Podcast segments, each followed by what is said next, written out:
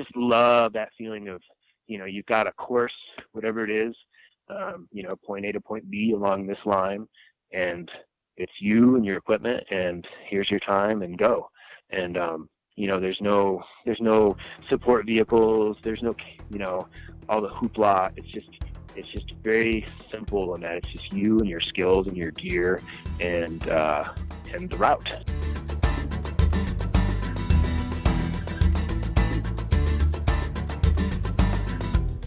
This is the Adventure Sports Podcast, brought to you by one eighty T A C. Get out there and have some fun.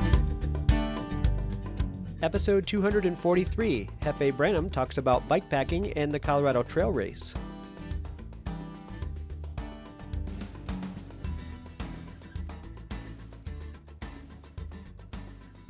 Welcome back to another episode of the Adventure Sports Podcast. This is Travis.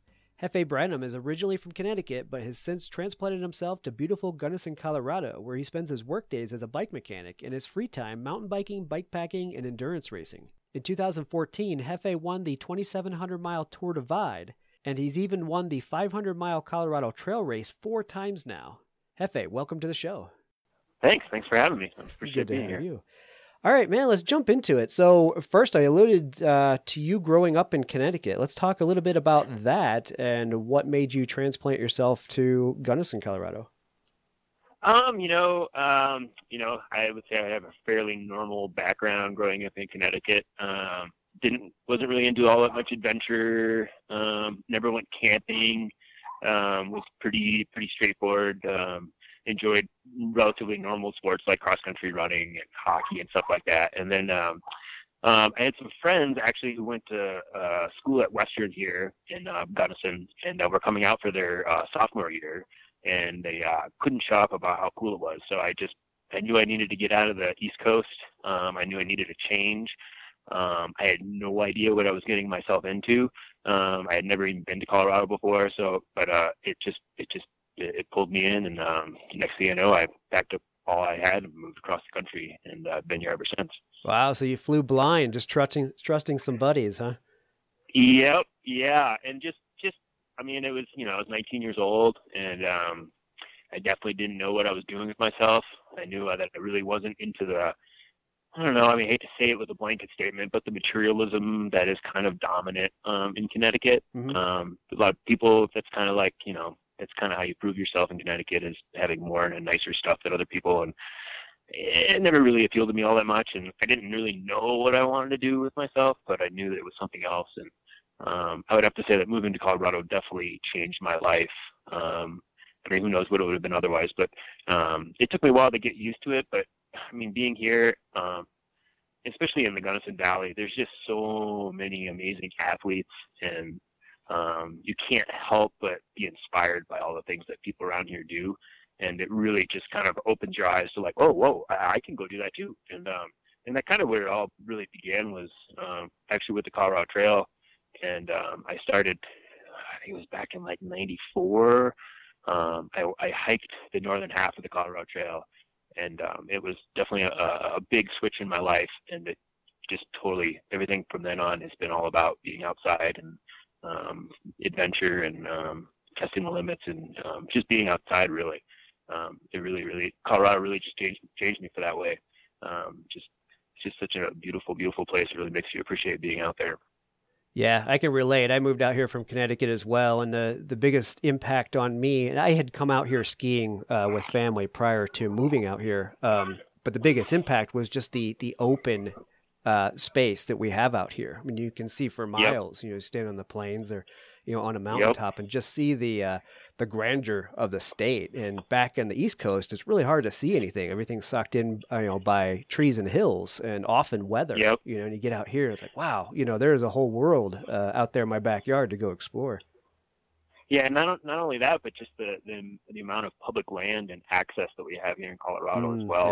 Yeah. Um, really, really kind of. Um, invites you to get out there and, and, and not just do a quick little trip, but like get out there and you can just keep going. And that's what I think is um, very inspiring for a lot of endurance athletes, is that there's, it's not like you're just doing the same loop over and over again. You really can just go and go and go and, and, and see things, you know, even if you have seen them before, see them in a different way, but you're more likely to see something you haven't seen before, because it's just, there's so much ground.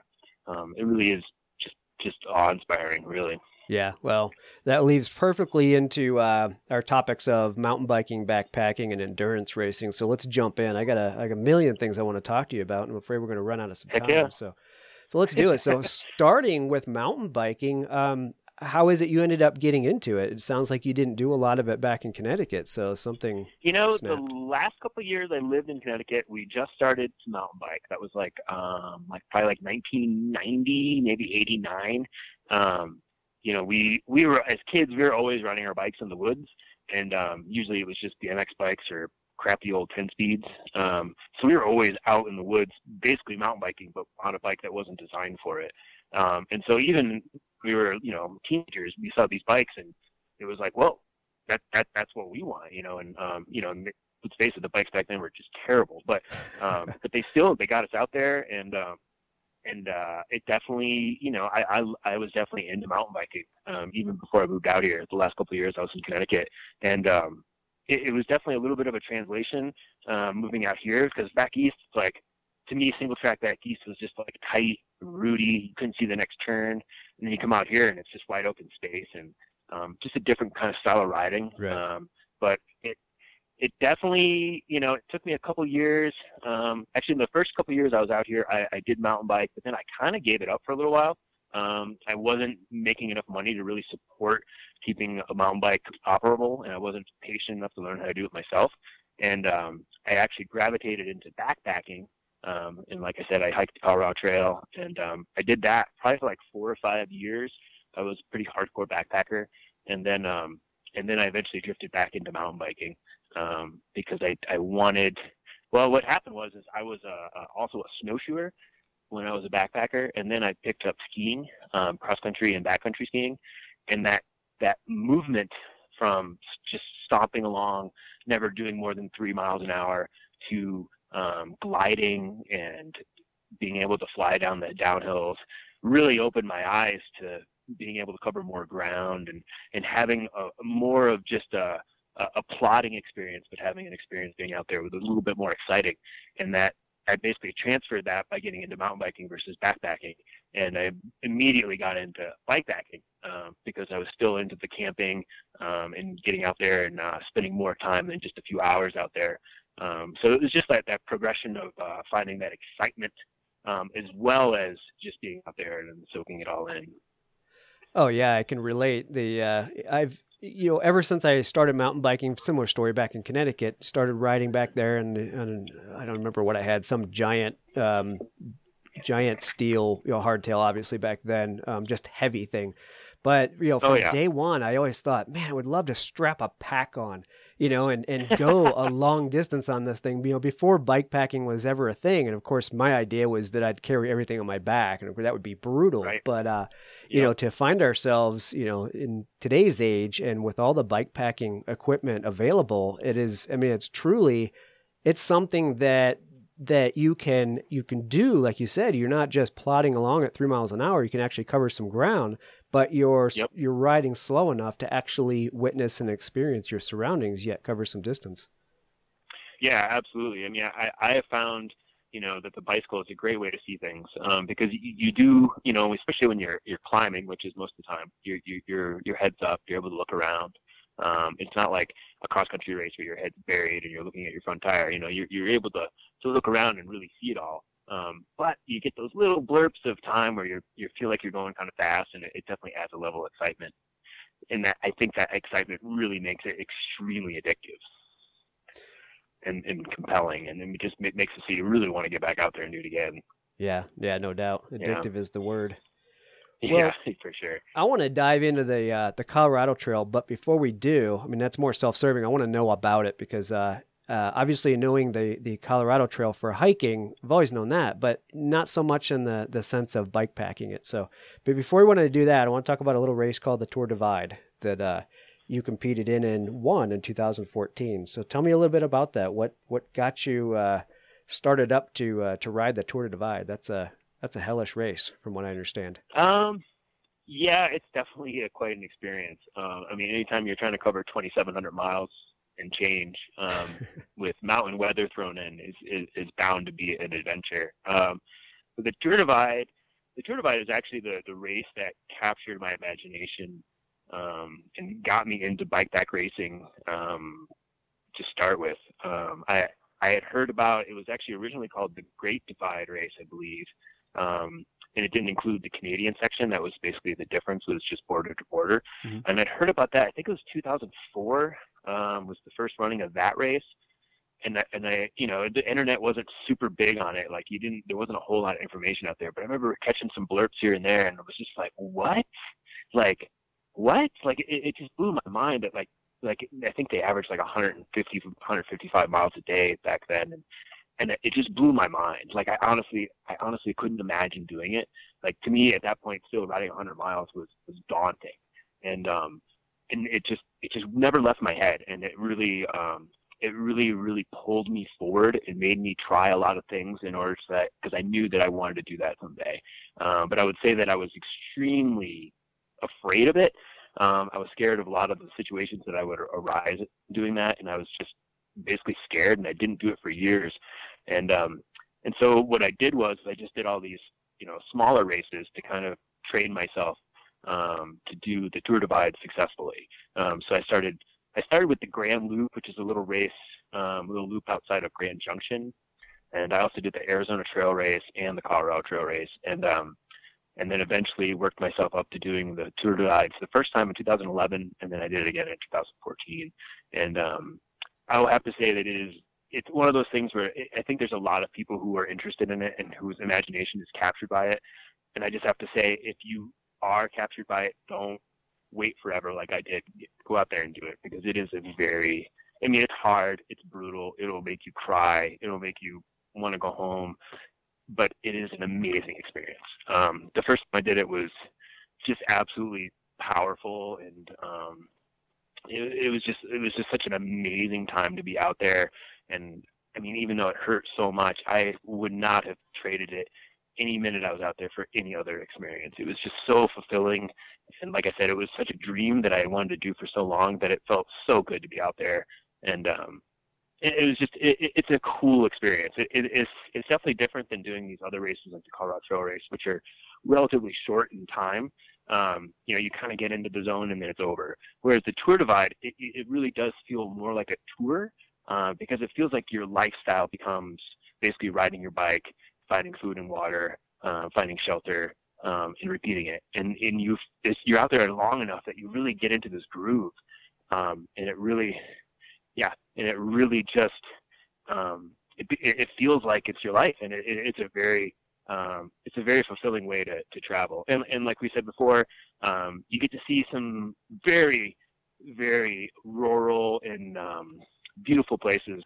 And it's just a really cool little slice of America um, that you really get to experience firsthand. And that you were just, you're there, you know, you're, you're riding in it every day. You're seeing the sunrises and the sunsets. You're sleeping in the dirt. Um, you're seeing all the animals. It's just, it's, you're, you're just so in that zone that it's a, it's a very special experience. And like I said, if anybody out there is thinking about doing it, I'm not saying rush in there unprepared, but make it happen. Um, because life's too short not to live your dreams. And it is, it is a worthwhile dream for sure. Yeah. Right. Well, you make a good point, you know, and we all know, you know, many of us, we take a day hike or, you know, an overnighter, um, or we, you know, go on a, a short uh, ride, whether it be a mountain bike or, or motorcycle or something. And it takes you the, a day or two just to get into that rhythm, that groove, like you said. But if you're out there for multiple days on end, you finally get over that, that kind of hump, you know, after those first couple of days, and you finally do reach that yep. groove, and that it transitions into a completely different adventure in that point. Yep. It becomes, you're basically like, you're, you're completely saturated by the experience. Mm-hmm. And that um, can be both really, really, really wonderful. And, you know, when it's not going well, it can be really painful too, because you are, you are surrounded by nothing but um, more of that experience. You know, it's not like you're going to like all of a sudden be back in your living room. Yeah. Right. Like you, you're, you're there, and you have to get to the next point at least um, before you could even think about bailing. Um, but the, the, just, it really is just an amazing experience. Um, highly suggest it for sure. So while we're still on the Tour Divide, share a story, um, good or bad, from the, from one of your races. uh, from the Divide? Yeah. Um, sure. I'll, uh, I'll tell you the, probably the most heartbreaking story of the Divide for me, um, was, um, it was two thousand fourteen. And, um, like, like we were talking about, it was my second, my second run. And, um, and I'll be completely honest with you. I, I went out there going for the record.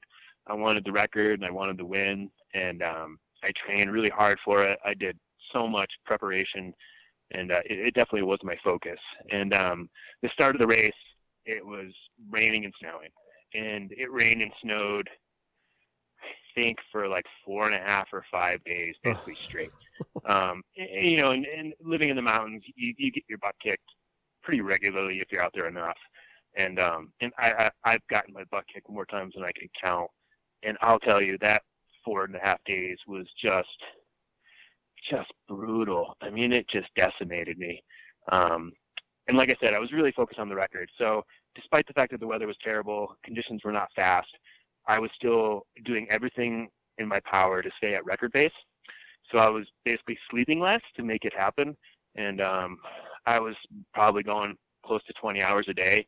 And um, I was leaving Butte, Montana, and um, I actually bumped into uh, Rob Leipenheimer, who runs the Sportsman up there, and he's um, normally his shop is right on the route, but they changed the route for two thousand fourteen, so it didn't go by.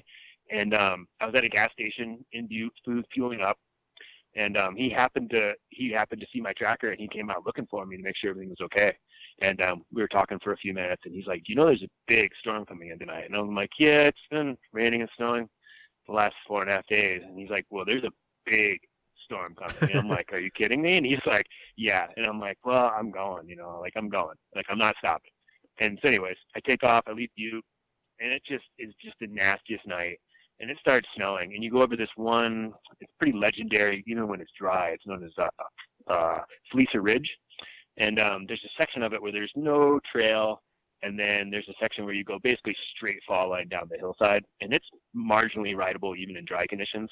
And um, And I got up there, and there was six inches of fresh snow, and it was just whiteout conditions, and it was snowing like crazy. And I, I basically blew apart going over Fleecer Ridge, and uh, coming down the other side, uh, I eventually got out of the snow, and it was just raining, and um, and I was just frozen to the core. And uh, I didn't have a tent; I just had a bivvy, and I knew that I couldn't bivvy out that night. Um, I just I was soaking wet. There's no way I was going to get warm. Uh, my teeth were chattering. And um, and I was basically forced to get a hotel room in, in Wise River, Montana, and uh, take a shower and sleep in a warm bed just in order to get my body temperature back up. And in that moment, I just I, the my shot at the record just evaporated. And um, and as I tossed and turned in that hotel bed, as warm and comfortable as it was, all I could think about was the fact that I felt like I should have been out there in the rain and just sucking it up. And it was it was just really heartbreaking to basically have the dream that I had going into this basically taken away. And, um, and it was, it was, you know, it's still, it's still, it still stings a little bit to this day, um, to be completely honest, because I don't know if I'll be able to get back out there for the Tour Divide again. And, um, and, uh, just, just how weather can just completely, uh, completely change what you have been planning for years. And, and like I said, it was definitely a heartbreaking moment for me. Oh yeah, weather can make it a completely different, completely race, different, different course. Yeah, I can imagine. I mean, you yeah. can't plan for it. You just simply have to to go on the dates that everybody's going and just hope that it yep. turns out. But yeah, that's Dude, kinda, that's gnarly. A major bummer. yeah. Well, that's what freaks me out about bike packing. Um, I love the idea, and I haven't done it yet. Um, have a mountain bike, but I'm still trying to figure out how to get gear on it. It's a full suspension, which, you know, chews up a lot of the uh, the inside of the frame where you can carry a lot of yep. your gear. But the thing about bike packing is you're so limited on gear, and it just freaks me out. Like something like the Tour Divide, you can go through so many different um temperature ranges and, you know, geological uh, areas that how in the world do you prepare with gear for that? I mean, you're talking bivvy. I mean, so you don't sleep well in a bivvy. I mean, you're slightly protected from the elements, but this is yeah, not warm I mean, camping. No, it's not. Um, it, it's definitely different. You know, anytime you're, you know, even, even backpacking, anytime you're carrying everything, Um, it's always a compromise between comfort and uh, weight, mm-hmm. basically, or, or space, one of the two. Um, so you're definitely you're definitely compromising. And and and anytime you throw the word race into things, it changes things even more, because you're you're so much more focused on speed, and at some level, weight has an effect on your speed. And so, I mean, if you saw my gear list for the Tour Divide in two thousand fourteen, you'd probably laugh, because I barely carried anything. I mean, and and looking back, I probably should have paid a little bit more, but if I was to do it again, I probably wouldn't carry that much more, because right. it, it really does. Um, all that weight slows you down when you're trying to do two hundred miles a day, and um, it's uh, you know, like, it is a compromise. But and some of that is just um, it's just experience and just being out there and and um, and learning how to stay warm and places to camp that keep you warmer and drier. Um, things like that can really boost your confidence. And they often say with anything ultralight, um, is you can't go ultralight unless you have the experience to go with it. Um, you can go buy the lightest gear, but if you don't know how to use it and you're not being smart, um, you could very, very easily ruin your trip. Um, so it's definitely, you know, I, I did a lot of camping, a lot of backpacking, and a lot of bikepacking before I tried any of these things. So I would say experience has a huge part in making that a little less scary, for sure. Yeah. Go, go do it. Yeah. If you want to do the Tour Divide, go do it, but definitely uh, get yourself set up uh, uh, mentally oh, yeah. and with the correct gear, with the right training. Well, there, there's a, um, there, there's a term called the sub twenty-four. I don't know if you've heard of that. No. Um, but it's basically, uh, it's basically just doing a, a, a sub twenty-four hour uh, bikepacking trip. And, um, you know, depending on where you live, it's it's a fairly easy thing to pull off. You know, um, like living here in Gunnison, it's it's very easy to go like maybe five or ten miles and find an amazing camp spot where you won't see anybody else. Um, and so it's a, you know, it, basically the idea is that you you you go to a familiar place, and um, that's not that far away, and um, but you still you leave town, you have all your gear, you go someplace and you set up your camp. And, um, and you have that experience. And, and every time you do that, it builds confidence and it builds experience, and it allows you to, to look at it um, differently and, and maybe look a little bit farther, a little bit bigger, a little bit longer. And it, it, it's it's baby steps, you know. Like, there's a lot of people, believe it or not, who show up for the Tour Divide, and it's the first bikepacking experience. Really? And that seems that sounds insane, but it's not unusual. Wow. Um, and so... But a lot of those people don't make it very far either. And so, you know, I temper my, my, my advice to go out and do it with also the advice of being prepared for it too. And, um, do those little trips, because the little trips are awesome. You know, um, there's nothing wrong with little trips. Um, little trips are the foundation for, for the big trips, for sure. Um, so yeah, a little bit of homework makes, um, makes everything a lot better, for sure. Yeah, well, they're not only uh, good ways to get your gear straight and comfortable with it, but I imagine they're also confidence boosters at the same time as you take exactly. your baby steps up, yep. you know, finally get to, to walking, then running, yep. and then racing. You know, you're, it helps a ton. Exactly.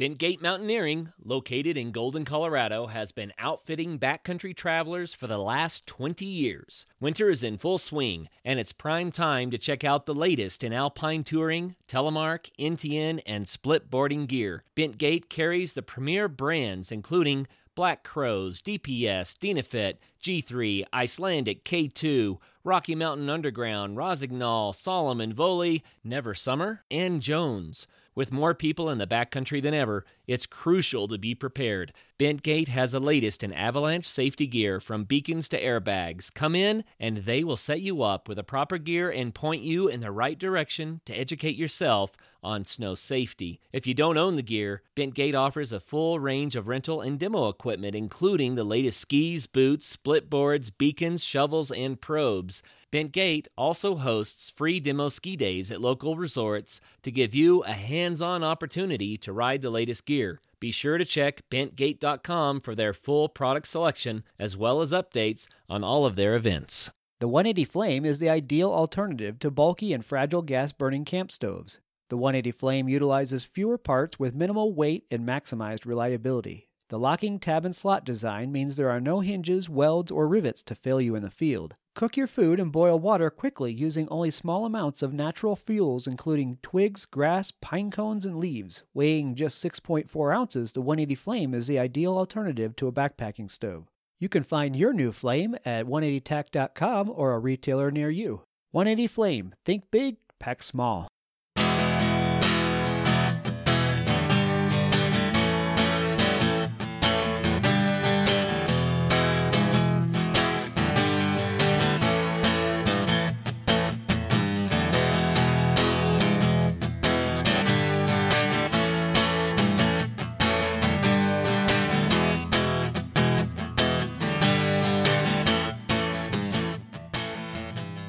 All right, let's talk about the Colorado Trail then. Um, again, like I said, I've, I've known plenty about the Colorado Trail and, and hiking it, um, but it wasn't until recently did I discover the actual Colorado Trail Race. So this started back in two thousand seven, correct?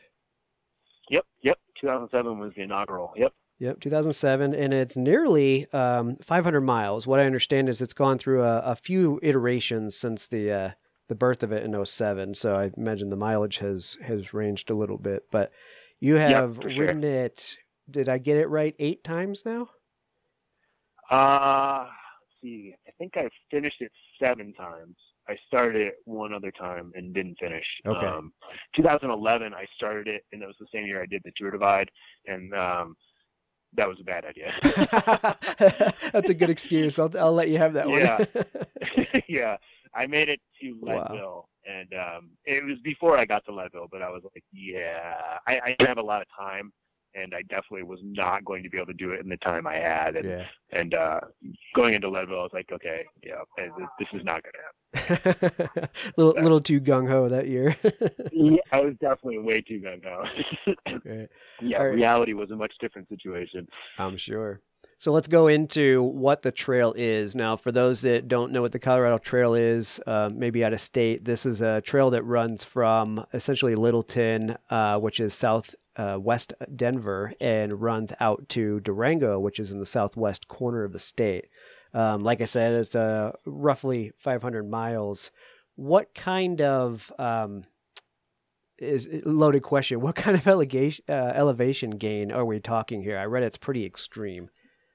Um, you know, I, I, I believe that, um, they're saying it's between sixty and seventy thousand. Yeah. Vertical. seventy is what I read. Um, yeah. And I, I, I don't think my G P S clocked it last time I did it. Um, so I, I can't verify that that's one hundred percent true, but I've heard it from a few different sources. So I would say it's probably about right. Um, and that's one thing that sets the Colorado Trail Race apart from a lot of other, uh, bikepacking races. It's just, there is a lot of up and down. Um, And um, as anybody who's probably ridden in the mountains in Colorado can attest to you, there's rarely too much flat. Um, you're pretty much going up or you're going down, and it's usually pretty steep and rough in between. Um, and, yeah, and the Colorado Trail, the, the race itself has changed quite a bit from the beginning um, as um, more sections of trail have been basically built by the Colorado Trail Foundation. Um, they've been slowly adopted by the race itself. Um, so it, it's actually gotten a lot harder. And it's gotten longer um, over the years. Um, the original course was actually quite a bit easier than the current course. The current course is definitely really, really, really hard. Um, I would say it's it's the hardest course is the current course for sure. Wow. And they also reverse they also reverse the direction every year now too. Um, last year we went Denver to Durango, and I believe this coming year will be Durango to Denver. It alternates every year now, which throws a curveball into things too. So how does um, that? Yeah. Uh, how do they compare going? Uh, I don't. I don't know if I want to say east to west, west to east, or north to south. But yeah. How does it compare between um, Denver to Durango and back? You know, there, it's still very much up to, up for debate which way is quote unquote faster or easier. Um, they both kind of have their own unique um, challenges um, um, as far as resupply. I would say the resupply is um, definitely um, a little different going in the different directions, and also. You know, I think that you don't hit tree line going out of Denver for like, I think like seventy miles or something like that. Whereas you hit tree line like twenty-five miles in going out of Durango. So you, you do a lot more climbing right off the bat and you get kind of a, a good slap in the face really quickly going out of Durango. Um, but yeah, either way, it's it's it's hard. Um, I wouldn't say either direction is is easy by any means, and I, I really couldn't tell you if one of them is easier than the other. They're both really, really tricky. Um, and I don't know if I necessarily have a favorite either. Um, I, I like it in both directions, to be honest. Yeah. Um, yeah. I don't know if that answers your question. No, it does. And, you know, it's how the, it's how it's typically answered on the, uh, you know, any of the, the three AT, P C T, and uh, C D T. It's, you know, it's the same. You're either going to get the steep stuff out of the way uh, off the bat, or you're going to warm up. But one way or another, you got to deal with it. And do you want to deal with it while you're exhausted? Yeah. Or do you want to get slapped in yep. the face right away? I mean, I know living on the Front Range, every time I go mountain biking, I have to ride up. You know, so it's, you know, my poor son is oh, like, yeah. why are we always starting out our rides going up? I said, well, you live in the flatlands, you know, you yep, got to ride up to get there. You got to climb. No, for sure. And that, I mean, that, that that's definitely the case. A lot of people say that going out of Durango, you, you do some of the hardest stuff when you're a little bit fresher. Um, but I, like I said, I don't know if it really is any easier. It's just a kick in the pants either way. Right. Right. Well, here's what blows me away. I mean, we're talking, again, like I said, five hundred miles and the course records. I think we're down, we're under four days now, right? Three days, nineteen hours? Yeah. Um, yeah, I can't remember what Neil did it in this year, but he was definitely under three days. Um, I want to say you, yeah, I, I can't remember the, the number, but yeah. Yeah, um, under four days. fifty. Yep. And I, I did a, a, a shorter, easier course.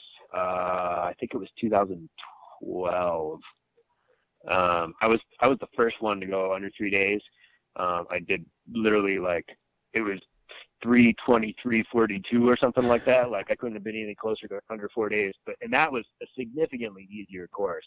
Um, I, I really can't imagine going sub four days on the current course. It's it's fifty miles longer, and I think it's got ten thousand more vertical than the one I did it on.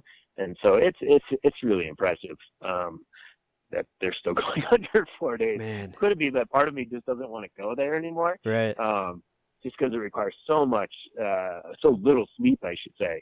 Um, not only you have to be going fast, but you, I mean, I think Neil was sleeping an hour, hour a night, uh, when he set the record this year.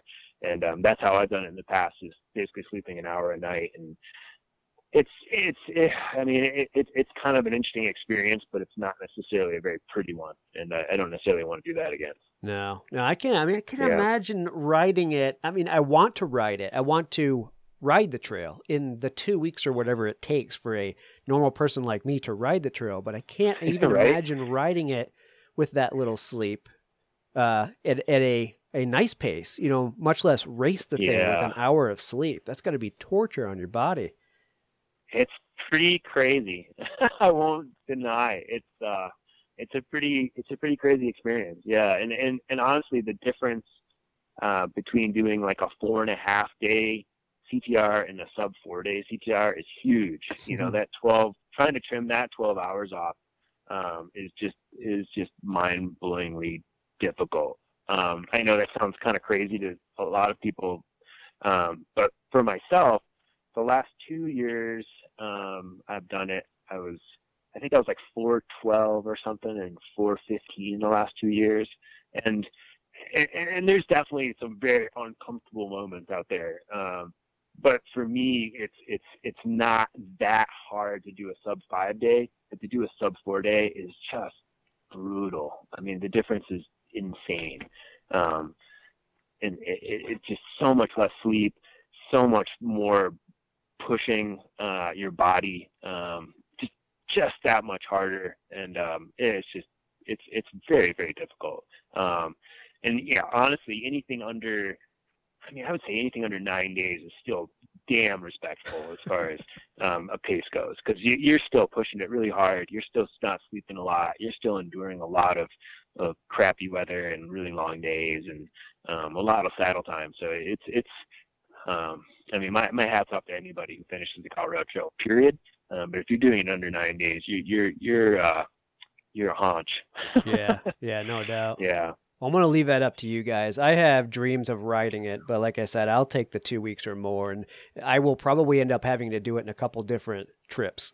I mean, yeah, for sure. Yeah, I mean, life, life gets in the way of things and stuff like that. No, and, and, and you know, you know, c- coming from somebody who is into the speed aspect, um, I think that doing it on a tour is, is, is an absolutely beautiful, wonderful endeavor. Um, I think that racing has its place, but touring is definitely a great way to do things too. And I mean, I've done it enough times that I don't feel like I'm missing out on anything by riding all night, um, see, missing, you know, a lot of uh, beautiful flowers and stuff like that, because I can still imagine in all the other times that I've been to those same sections. So I can kind of fill in the blanks even if it is dark. Um, but, you know, there's, there's a lot of people who've said that, you know, riding the Colorado Trail, um, any of it at night is just, just, just wrong. Basically that, like, missing any of that yeah. ground, uh, missing seeing any of that ground is just, is just wrong, because it's just so, such, such a beautiful, beautiful trail. Um, I mean, not the trail itself. The trail itself varies from beautiful to awful, but the terrain you go through is just really, really spectacular. And there's places on the Colorado Trail that, you know, I've been, I haven't been everywhere, but I've been in a lot of places, and there are a few locations along the trail that are just the most beautiful places I've ever been. Um, just really, really, really pretty spots. Um, and racing it, like, I can't tell you how many times you, like, go by a spot, like, that is the most perfect camp spot I've ever seen. And you're like, ah, but I'm going to keep riding. You know, like, it's almost heartbreaking how many times you're like, wow, that is the most perfect spot. Or, or you do pass someone who is camped and they have their campfire going, and you're like, yeah. And you're like, no, I'm just going to keep riding to the night by myself, talking to myself, singing songs, going crazy, you know. So there's definitely, I, I, I applaud people who go out there and just tour it. I think it's a, it's a spectacular way to see the trail. And um, not everybody should race. Um, racing is a great thing, but touring it is, is it's just spectacular, I think. Yeah, yeah. Well, I look forward to it someday. Well, I don't want to get Heck off yeah, that uh, topic without mentioning that uh, you may have started eight times, completed seven times, but out of those, you won it four times. That's that's pretty darn impressive. Yeah, I guess I have won it four times, haven't I? That's uh, that's that pretty right? serious. I mean, uh, I don't, yeah. I haven't really paid attention to how many entrants are in these things, but. Uh, But yeah, I mean, to win it four times, that's uh, that's an impressive feat. So kudos to you, man. Thanks. I mean, a lot of it is that the fact that I started seven times, and um, and you know, like this year, I mean, the win. I mean, I, I, I, technically I won, but I don't really feel like I won the race this year. Um, with Neil starting a day after us and and going basically faster than everybody. Um, I don't know if you know the story about this year's race, but uh, no. Neil Belchenko started with everybody else and um, got about thirty miles in and laid his bike down on a switchback and broke his shifter paddle off. And so he, he ended up DNFing, going back to Denver, getting his bike fixed, and starting twenty-four hours after the field. And he passed everybody but me. No kidding. He was literally twenty-two hours faster than me, but because he started twenty-four hours behind me, he didn't get the official win. Um, but in my mind, you know, I mean, quote unquote, technically I won, but really in my mind, Neil definitely won the race. Um, if he hadn't had that little mishap, he definitely would have been right out there in front by far. Right. Um, but yeah, technically I won. Um, and, and, and I'm not, you know, I think it's great, but um, I'm not like, you know, rubbing that in anybody's face by any means. um, no, you, you deserve I, it, it though, man. Take it. Yeah. You'll be I, back. I, I, you know, yeah. Yeah. And, and, and you know, it's, it, I'm not done with the race, but um, I doubt I'll be winning too anymore just because uh, those guys are just going so much faster and are willing to sacrifice um, a little bit more than I am at this point. Um, but yeah, I mean, I, I, I, I love the Colorado Trail, and I'm going to race it as many times as I possibly can. Um, I won't be able to do it this summer, but I'm hoping to be back the summer after for sure.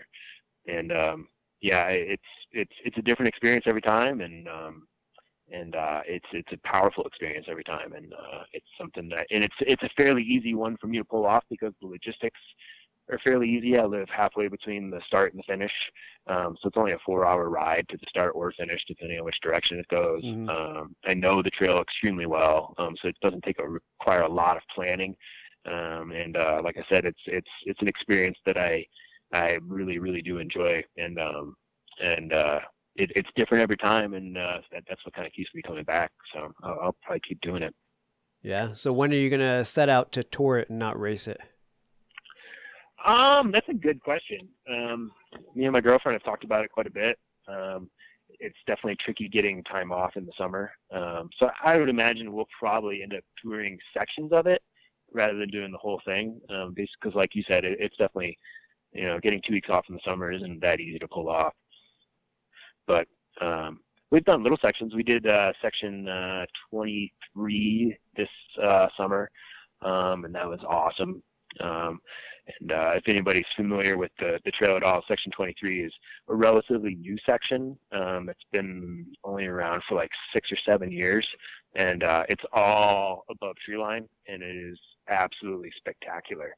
And um, it's it's it's if anybody wants to do a a, a day ride or a couple day trip, um, it's it's not an easy section. Like I said, it's above treeline. There's a lot of uh, lot of storm activity in that area, but it is absolutely magnificent. Um, it's definitely one of my favorite sections of the trail. So, um, yeah, we'll probably just keep doing little sections here and there, and um, just kind of knocking off little bits. Yeah, yeah. Well, that's a good point, and uh, I wanted to ask that. So, if somebody wanted to ride some of it but not do the whole thing, is Section twenty-three? That's your recommendation of the the one to do? Um, I mean, it's not like, it's not the easiest section to do. It's probably got the shortest window as far as, um, from being snow free to mm. getting snow again. Um, it's not the section to do. I mean, there are a lot of sections of the Colorado Trail that are worth doing. There's only a few sections that are quote unquote not worth doing, so to speak. Um, but no, it's, it's a great section. I would also say the sections from Silverton to Durango or vice versa is spectacular. Um, oh, there's yeah. some really great sections off of Kenosha Pass and around Breckenridge.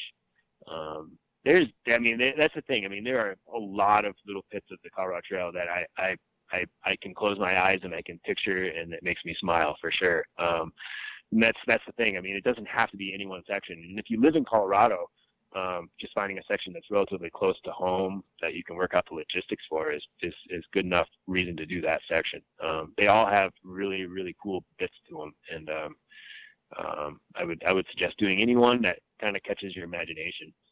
Um, they're all worth doing. Section twenty-three is just one of those sections that's like, just so incredible. Um, because it's just, it's, it's like, you feel like you're in Switzerland. Um, when you're up there, you can't see, you can't even see the valley floors in a lot of places. All you see are mountaintops. Um, you can't see any towns. You can't see power lines. You can't see hardly anything except mountains. And, um, it, it really is just, it's just awe inspiring. Um, definitely recommend getting down there, but it's not an easy one to pull off either, but it's definitely, um, just beautiful down there. But, you know, the prettiest section I would have to say is probably uh, Moles Pass to Durango. Mm-hmm. Um, if I was, to, I mean, that and Section twenty-three are probably the prettiest sections of the Colorado Trail for sure. Oh, you can't uh, you can't find yourself lost in the San Juans and not open up your eyes to absolute oh, beauty. My gosh. Probably the most, you know, it's some just, of the most beautiful uh, scenery in the world. Mag- it's just magnificent down there. It really is. Yeah, yeah, I love it.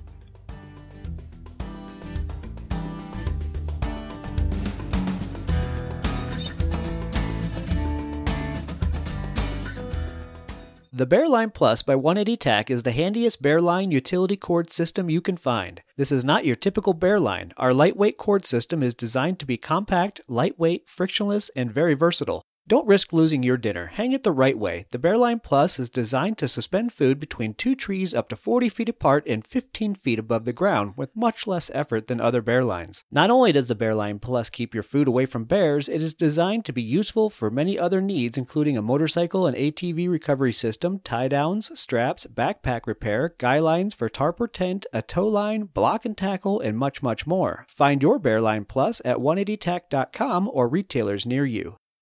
If you're thinking about your future, think about Fort Lewis College in Durango, Colorado. Think a beautiful mountain campus where hiking, biking, kayaking, and snow riding are right outside your door. Think a friendly community buzzing with music, arts, events, and sports. Think faculty mentors, real research, and professional experiences that prepare you to both make a living and make a life. If you think college should be an adventure, think Fort Lewis College. See for yourself at fort lewis dot e d u.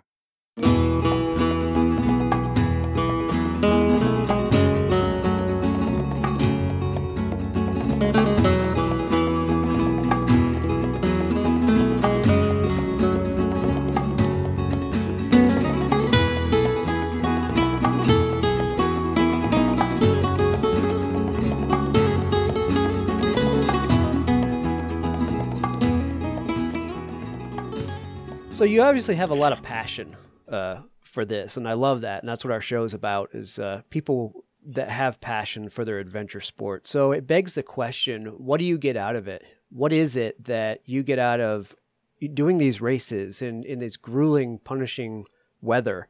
Um, what does it do for you? Um, that's a good question. Um, I would say that, you know, I mean, it, it, the, the short answer is that it kind of makes me tick. Um, I would say that, like, everyday life isn't necessarily easy for me, like getting up and going to work. Um, I don't like get out of bed and be like, yeah, I'm going to work, you know, like I definitely kind of drag myself through everyday life sometimes. Um, and, uh, it, it definitely kind of, you know, weighs on me, and, um, uh, you know, the, the, the stresses of the world kind of, kind of get to me and stuff. And, and when I'm out there doing these things, it's like everything gets kind of boiled down and much more simple. And, um, and I think, I think part of what really appeals to me about these races is they really are all about doing it yourself and uh, being self-supported and, um, really being reliant on your own preparation, your own knowledge, and your own relationship with your equipment. And, um, and I really, really, really just feel so comfortable in those situations. Like, I love being out there. Um, you know, I, well, you know, take a step back. I love looking at what I'm going to go do and, uh, preparing my gear and, you know, making sure that I have the right insulation and the right sleeping and, um, the right bags to carry it. And then when I have all that kind of wrapped up in a way that I feel is very, um, ready to go. And then when I'm out there, I just have that very confidence inspiring feeling, knowing that I've gone through all my gear. I know my gear. I've got what I need. And when I'm out there, I kind of feel like I really am, um, you know, not, not, not in the uh, sense of the of speed, but like I kind of feel like a turtle, whereas I have everything I need, right? I'm necessarily on my back, mm. but me and my bike is all I need um, to get to the next spot where I can get food and water.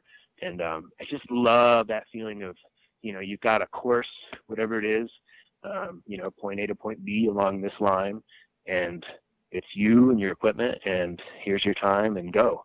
And, um, you know, there's no, there's no support vehicles. There's no, you know, all the hoopla. It's just, it's just very simple in that it's just you and your skills and your gear and, uh, and the route. And, um, and, uh, I really just feel really comfortable in those situations, and I feel really, um, connected, and I feel, um, I feel a lot of power coming out of, um, being out there and just absorbing the, you know, the sunrises and the sunsets and, um, and just the, the vistas, and it really, really fuels my soul, I guess you could say. And, um, it's not something that I find, um, in anything else other than, you know, I, I get that same feeling going for just a hike or a bike ride. Um, but I really, really, really absorb it when I'm out there by myself, and, um, really pushing myself, because it kind of strips away even more of that, uh, veneer of thought and worry and stress. And the longer you're out there, the more it strips away that kind of stuff, and the more you feel like just a human being out there, um, in, in, in, in the woods. And, um, it's, uh, it just really, uh, really boils it down and really makes you find the connections to things that are really important and, um, really make you tick. And, uh, you know, I've said before to other people is that, you know, when you're out there and you're not sleeping very much and you're doing twenty hours a day of pushing and riding your bike, is that you basically are shining a flashlight into all the crevices of your brain. Um, you really get to know yourself, and there's no secrets anymore. Like, you know all your dark spots, and you know what makes you, you know, tick, what makes you crazy, what makes you happy. And it really just kind of uh, puts all those things in line and kind of resets your priorities. Yeah, really, really well said. I mean, I couldn't have said it that any better. It's exactly how I feel when I'm out there. I mean, it's that self-sufficiency, yet so simplistic. You know, it's that yeah. we have such busy, crazy lives, and we have a bunch of junk in our in our garage or house, and, you know, everything is going on on a daily basis, and we get used to this grind, but you throw a few things on your bike or on your back, and you go out there in the middle of nowhere, and you're self-sufficient for a few days. And it's, it just, everything changes. Like you said, you're grounded, and you, you couldn't, uh, you couldn't have said it any better. So good job. It, it's, it's very purifying. Um, it's just a very purifying experience. And, th- and that's one reason why I recommend you know, not necessarily bike packing, but anything that gets you out there and gets you, um, gets you into some new territory, maybe makes you feel a little small and scared and a little bit challenged, but down inside you feel good, you know, like you, you, because in those situations, if you did your preparation and your homework and, and things aren't just incredibly awful weather-wise, you know, you, you've got it, you've got it, you've got what you need. And, and, um, and, and it also brings what I think is an important thing that I think we forget in everyday life is that humans are capable of so much more than just going to work and paying bills, you know? Um, and I think that we don't get that far away from it living in Colorado because we're surrounded by such amazing athletes and people just pulling off just amazing things. You're just like, whoa, you know, and like, and I, and I get a lot of inspiration from that. And I think that, um, it's really important for people to not, not pigeonhole themselves into thinking they can't do something. Um, because, you know, like, like, I don't know how to put this in words, but like, I am not like, like a super fit Olympian athlete by any means. You know what I mean? Like, I mean, I'm fairly fit. I'm fairly strong, you know, I know how to train, but like really it comes down to, to, to grit and determination, um, is really one of the most important things in these races. Um, I, I beat people who are far more fit and far more prepared and have far better equipment than me because I just, I know what I can do. And, um, and I think it's really important for people not to, not to, um, not to basically shoot their, their dreams down because they don't feel like they're capable of doing it. Because I think that most people are uh, are capable of really, really, really great things, and it's just a matter of um, it's just a matter of really just wanting it and uh, creating the situation where it can happen. Yeah, yeah, absolutely. Well, our logo for our show is, uh, you know, it has the mountains, but at, uh, in the middle of it says, find your adventure and enlarge your life. We totally, totally uh, believe yeah. in that. I mean, what you just described is exactly why we started this show.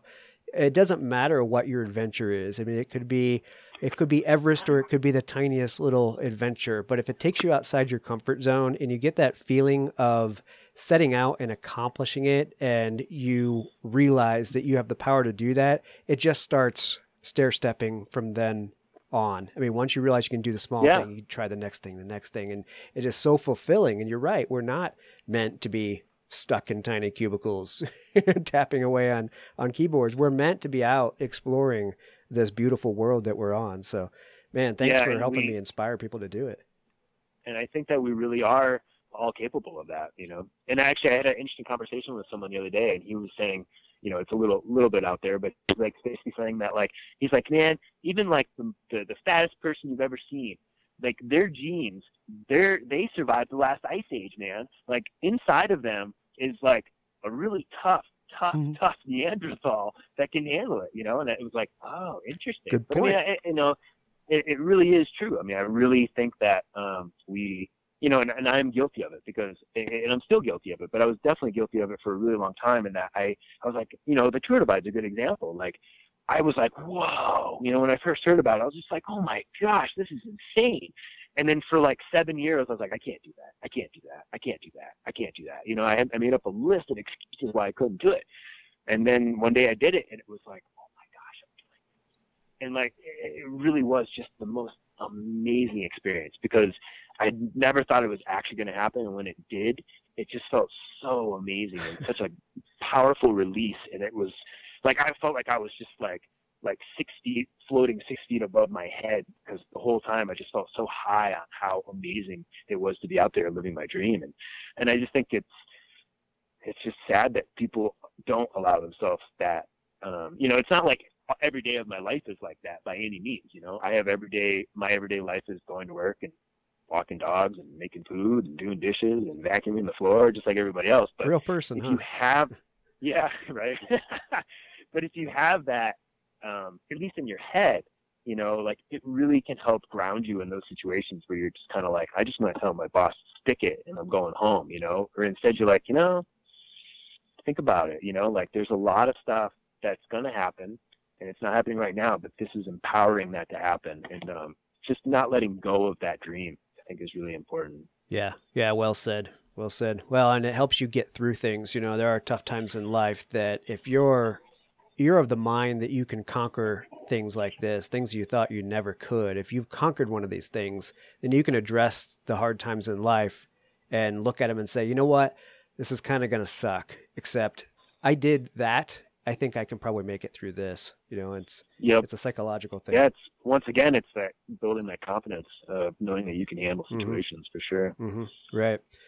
So I want to talk a little bit about fat biking. I saw on your blog, which I'm going to talk about in a minute, um, you've been doing some fat biking. So I got to be honest, when I, you know, fat biking really kind of took off this year, uh, mainstream. And, you know, I see people on the, the dry trail in the summer coming by on a fat bike, and I look and I think, okay, I get, everybody's got their thing, but I don't get it. I don't, it doesn't appeal to me whatsoever. Right. However, right. um, being out riding this past weekend with my son uh, up in the foothills, we encountered some snow, and we got through it just fine. Except when I was on that snow, um, it finally clicked. I'm like, that's where it made sense in the snow. And to be able to get out there and ride in the winter, even when you have uh, snow on the ground, with a packed trail, you can go out and have almost, I mean, I say almost, but I imagine just as much fun as you do in the summer yeah. because you finally got a tire that can float on that surface. So tell me a little bit about yep. that. Sell me on fat biking. And maybe what we ought to do well, is explain what fat biking is, because I'm not sure. I mean, we have a, a varied audience well, I mean, and I not think, everybody's into mountain biking. I think it's, I think it's kind of interesting how um, like fat biking kind of exploded a couple of years ago. And um, and I think it's it's kind of, it's almost a thing where people were like, like more captivated by the look of them than necessarily mm-hmm. the function. Um, because I mean, really all a fat bike is, is a mountain bike that's evolved to ride on snow. Um, you know, like in places like Minnesota and Alaska, they've been doing this for like twenty years where they were like, literally like it was necessary welding, welding two regular mountain bike rims together to get a little bit more of a footprint. Like they were making their own stuff. Really? And, um, what we're seeing is, is that, Um, there was enough interest in that kind of stuff that the industry actually started making stuff for it, whereas people weren't just making it in their own garages. And when, you know, when there's a full-blown manufacturing going on, all of a sudden it's way more available, way more accessible. Mm-hmm. So we're seeing we're seeing that explosion of accessibility. Um, but like you said, a lot of people are using them riding on dirt, um, just riding like a regular bike, um, which is, you know, whatever. It's just whatever floats your boat, kind of like you said. Um, but for me, it's just like, Um, you know, I, I've done a lot of cross-country skiing, and I still like cross-country skiing, but I got a little burnt out on it. And um, we have pretty long winters here in Gunnison. And, um, you know, being an endurance cyclist, you know, you need to keep on your bike at least a little bit. And uh, usually that means riding the trainer in the winter. And um, you do enough of that, and you start to hate your trainer. Yeah, right. Which is basically where I'm at right now, is I, I have a really hard time riding the trainer. Um, but I love get. I mean, for me, a lot of being getting exercise is being outside. Um, so the trainer just doesn't facilitate that, and um, the fat bike does. And um, it, for me, it's just basically just about riding my bike. And uh, it's just a, it's basically a bike adapted to ride on snow. Um, and um, and and it's. I think it's funny how some people are really rubbed the wrong way by it and all that kind of stuff. And like, I, I have friends who are like, but I like skiing. And I'm like, I think skiing's great. I'm not dissing skiing, you know? Like, I'm glad you like I'm skiing. Like, Stay I, off my fat bike trail. Like, well, no, I mean, it, I, I think it's all good, you know? Like, I mean, I, I think that human-powered activity, I think, is just a fantastic thing. Mm-hmm. And I think that, um, I think that we should, uh, um, as, as recreationalists, I think that we should stop picking fights with each other and start working together more so that we don't lose access altogether. And yeah, um, here, here. Cause you know, the, the differences are just so small. And I think it's funny how quick we are to be like, oh man, that guy, he's a dork. He's on a fat bike, you know? And when really it's just like, yeah, the guy's on a bike. He's having fun. Right. You know? And I, and same thing with like someone's running, running. I think that's great, you know? And I, I, I just, I, I hate that some people like, like to, um, you know, pick on other users to the point of, you know, basically creating an animosity between the, the user groups. And I think that's really unfortunate a lot of times, because we really, a lot of times we're out there for the exact same reasons. We're just using a different mode of transportation. Yeah, and, um, absolutely. Yes. Yeah. Well, and, you know, it's I, like, like I said, I, I still ski. I love skiing. Um, but I love riding my fat bike too. So. Right. Well, it's like, don't knock yeah. it till you try it, you know? And that's what I hadn't judged fat bikes as a dumb idea. I just thought I don't see the, the uh, attraction to the it appeal. until yeah, I was sure. out there on snow. And I think, okay, duh, you know, you're being short-sighted there, guy. You know, this is where it makes the difference. And and I, and I will say that riding, like, um, whether it be groomed or packed or whatever, if it's like, you know, firm, uh, single track is absolutely phenomenally fun. I mean, we uh, we have a little bit of groomed single track around here, and it is, I mean, it's just so flippin' fun to ride. It it really is. Like, and I've gone on some group rides with a bunch of people, and I mean, I've done a lot of group rides in my life, and we did a group ride uh, probably like a month or so ago, and everybody was giggling. Like, we had a, like a a sixty-five-year-old guy, you know, a fifty-year-old guy. We had like we had racers in the group. We had all kinds of different levels of riders. Everybody was giggling and having fun. And I can't think of a regular mountain bike ride that I've been on where you have six or seven people of different abilities who are all having fun. Because usually it's like the racers are like, can we go a little bit faster? Right, and the right. people are like, can we take a longer break? I don't even get to stop, you know? And it was just like, it was, it was just like a, a, a it was just, to me, it was just a, a, a really good sign that, like, it really is just fun. And um, it, it's, it's, it gets people out there and gets people giggling and having fun. And that, that, I think that's a wonderful thing.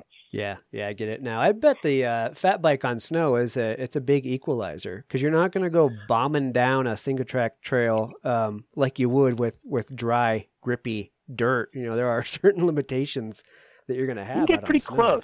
Yeah.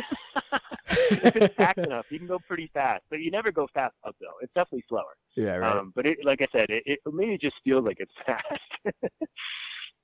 Well, and just to explain but, yeah. to the, some of the listeners not sure what a fat bike looks like, if you haven't seen one, it's essentially a mountain bike where the, the front forks and the rear chainstays are wider uh, enough to accept a larger tire. So basically the tire is, what is it, like four inches probably? Four or five inches? Um, Four or? to five. Four yeah. to five inches is kind of the new standard, yeah.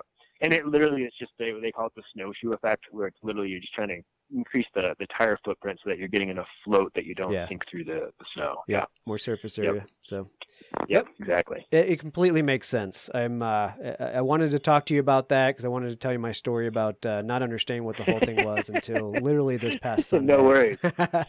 Well, I think what's cool is, uh, you know, I live uh, just north of Boulder, and we have uh, lions up here is uh, a little town right in the foothills before you go up to uh, Estes Park. And I just recently learned that Redstone Cyclery, I don't have any affiliation with them. They're not an advertiser or anything, but I will give them a shout out because I think this is cool. What they do is they will loan you snowshoes for free if you'll go hike the trails that they want you to hike, because they're having people that packed down. Yeah, they're having it packed down for the fat bikers who are their customer and they're supporting. So they get people right. go out there and hike the trails. If you're going to go do the Uh, hike, as long as you hike the ones that they want you to do that need packing down, you get free snowshoe uh, rentals, but they're also supporting these guys, which is an amazing opportunity for both sides. I think it's a great thing that they do. Oh yeah, for sure. Yeah. Get more people out. Absolutely. All right. So yeah. let's wrap it up by, I want to talk about your blog a little bit. Um, I don't, okay. I don't think you have any reason to promote your blog. It's not like you do advertising or take advertising or make money on it, but I was, I was really interested because you've kept up, kept up with it. I think it's an awesome read for those who listen to our show that want some of this inspiration, just to kind of read through and, and be inspired to do some of this stuff. So your blog uh, is j wookie one dot com. It's J W O O K I E Uh, O N E dot com, and you've been doing it since, it looks like, early two thousand thirteen. Yeah, that sounds about right. Yeah. All right. Yeah. I mean, uh, I just wanted to kind of point it out. I don't know what drives you to, to keep writing like that. I think a lot of people will start blogs and just kind of fall off and think, ah, ah, that sounded like a great idea when I began, but it seems like you really keep up with it. I try to. Um, I definitely have lapses where I don't uh, write as often as I should. Um, And it's definitely something where I, I, I don't just write a blog post just to like put something out there. I usually I usually have something I need to say um, when I write a blog post. So it's not just uh, uh, because I have to. Um, and it, the biggest thing for me with with the blog, um, it's been a good question because um, it's something that I'd wanted to do for a really long time because I felt like um, I guess that sometimes uh, endurance and ultra racing feels somewhat selfish. Um, because you're you're kind of putting yourself first, you know, you're worrying about your food and you're you're saving money and you're training and you're traveling. It's all about you, you know, like it's a lot of a lot of self involvement. Um, and I guess for me, writing the blog was um, kind of a way of feeling better about everything I was doing and trying to share some inspiration, um, because I feel like I get a lot of inspiration from a lot of other people, and um, not necessarily from reading their blogs, but sometimes reading blogs, but just, just getting that little spark of something that kind of changes your, you know, when you're having a bad day and you're kind of grumpy and you're not sure why you're doing what you're doing. Um, sometimes it just takes a little spark of something to kind of switch your mind over and um, think about something else and to get inspired. And, um, and, and I kind of just wanted to pay that back, because like I said, a lot of people have inspired me and helped me through a lot of dark times and um, helped me keep going when I kind of lost focus. So for me, it was just a just about sharing that and giving that energy back and hopefully trying to inspire somebody else to do something. Um, because uh, like we've been saying, I think that, um, I think that people getting out and enjoying the world is really important part of what humans are supposed to be doing. And, um, and I'm just trying to kind of pay that forward and kind of get people inspired to get out there and, um, and feel what, feel what those experiences can do for you. Uh, because I really do feel like they kind of changed my life. Um, you know, like uh, the Colorado Trail and um, the Tour Divide, these experiences really, really, really, really changed my life and really made me appreciate being alive, and, uh, made me look forward to giving more to the world. And um, and I just kind of want to just want to play that forward and um, hopefully inspire someone else to do something. Um, and if I do, then that's fantastic. Then I would be so stoked um, if I inspire somebody else. So. Well, you're doing a good job yeah. with it, and that's why I wanted to, to call it out. And I know uh, you weren't you weren't looking to do that, but I it's for the same reason we do the show. Um, I think that what people can get off your blog is inspiration. If you want to uh, get inspired and read a little bit more about, uh, uh, I imagine everything you know that you've done, bike touring and uh, endurance racing, bike packing, all that stuff is is on there. So I would point people over yep. to uh, j wookie one dot com. Go check out his blog. And I also encourage people um, to ask questions in the comments on the blog posts too. I get quite a bit of uh, feedback from people asking me questions, and, and I really do um, enjoy taking the time to give people little pointers that kind of help them feel a little more confident about getting out there. So if anybody's out there who wants to check out my blog and has questions, feel free to to, to leave questions in the comments. I'd be happy to to give me my two cents. Awesome. Yeah. What a resource, man. Four-time winner of the uh, Colorado Trail Race and, uh, and two thousand fourteen winner of the Tour Divide. You can't get a better person to, uh, to tap into. So guys, definitely go visit his blog and, uh, and use him as a resource. I appreciate that. Heck yeah. Make use of it. Absolutely. It's Did, free. yeah. Yeah. That's, that's a good thing. Did you want to give a shout out to, uh, to where you work at all? I don't know if they help you with, uh, with any sponsorships yeah, or yeah. anything. I work at uh, Rock and Roll Sports in Gunnison, and um, yeah, they definitely support me in what I do, and um, um, and we support a lot of people in what they do too. We're a bike, ski, and climbing shop, so we we uh, we like to give people gear that gets them out there doing the doing the cool stuff for sure. Nice. All right, guys. So if you're in Gunnison, Colorado, and you want to go do some mountain biking, or uh, if you need a mountain bike repaired, go uh, go check out uh, Hefe and uh, Rock and Roll Sports in Gunnison. So. All right, man. Well, I appreciate your time. That was an awesome hour. And like I said, I didn't get to hardly any of my questions, but I think the information you gave me and the listeners has been awesome. And it was a blast to talk to you. I appreciate it. Heck yeah. No, that's fantastic. I, I'm really stoked to help. Awesome. All right, man. Well, take care. And uh, we'll be keeping an eye out for you in the next uh, C T R. Well, it might be next year, but we'll see. All right. Well, either way, we'll watch. All right, awesome. Hefe. Man, it's good talking to you. Have Thank you. Night. You too. All right. Thanks for listening to the Adventure Sports Podcast. Don't forget to subscribe and be sure to tell all your friends about the show. Everybody deserves a little adventure. Until the next episode, get out there and try something new.